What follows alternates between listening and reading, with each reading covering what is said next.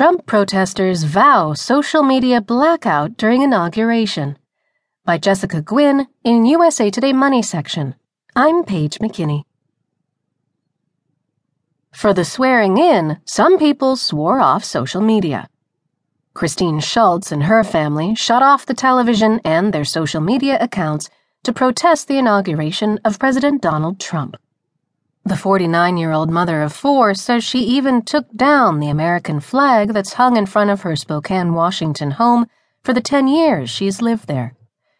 I feel like so much of this administration is dangerous to our nation, Schultz said. It's my responsibility as an American citizen to speak out. It's official. The nation on Friday was as divided on social media as it was at the polls in November.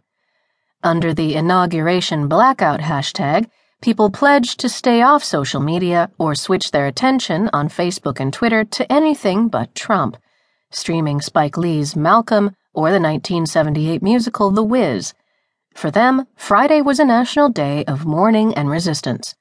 Garbed head to toe in black, they turned their profile pictures black and struck back at Trump the best way they knew how by depriving him of social media attention and television ratings. The tone couldn't have been more different among Trump supporters, who took to social media to rejoice.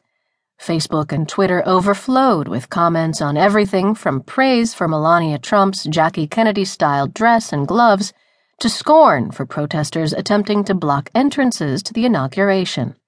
Proud to be an American, tweeted actor Scott Baio.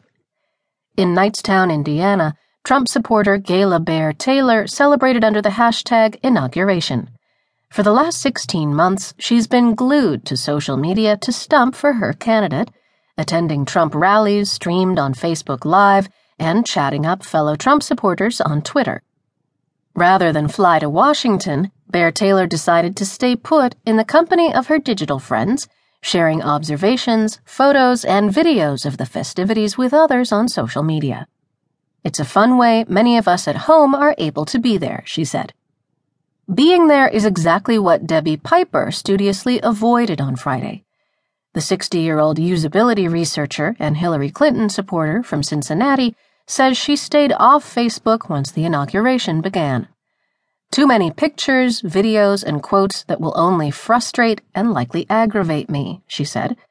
The only reason I'll look at Facebook is to check on my friends who are en route to the Women's March, just to see how they're doing and if they're arriving safely.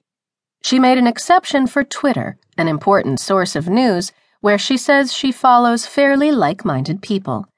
I do want to know if there's anything truly important to me happening, such as any change to George H.W. Bush or Barbara, who are in my thoughts and prayers, Piper said. Even in Silicon Valley, where social media is the lifeblood of daily interaction, people of all political stripes decided to unplug for the day. Tech entrepreneur and independent voter Ben Parr took a rare break for the inauguration. I can already predict the posts my friends will write, both praising and despairing over Trump's inauguration, said the 31 year old founder of Octane AI. I'm not going to learn anything new, and all being on social media will do for me is stir up negative feelings. So I've decided to sit out the sideshow and focus on getting work done. There'll be plenty of opportunities for me to engage in the political process over the next four years. In Albany, Georgia, Jarvita Parker says she couldn't bring herself to sit out the inauguration. She turned off her television and dressed in black to represent her feelings of sadness and uncertainty for the nation. But, she says, she stuck it out on social media, driven to give moral support and encouragement to anyone who needs it.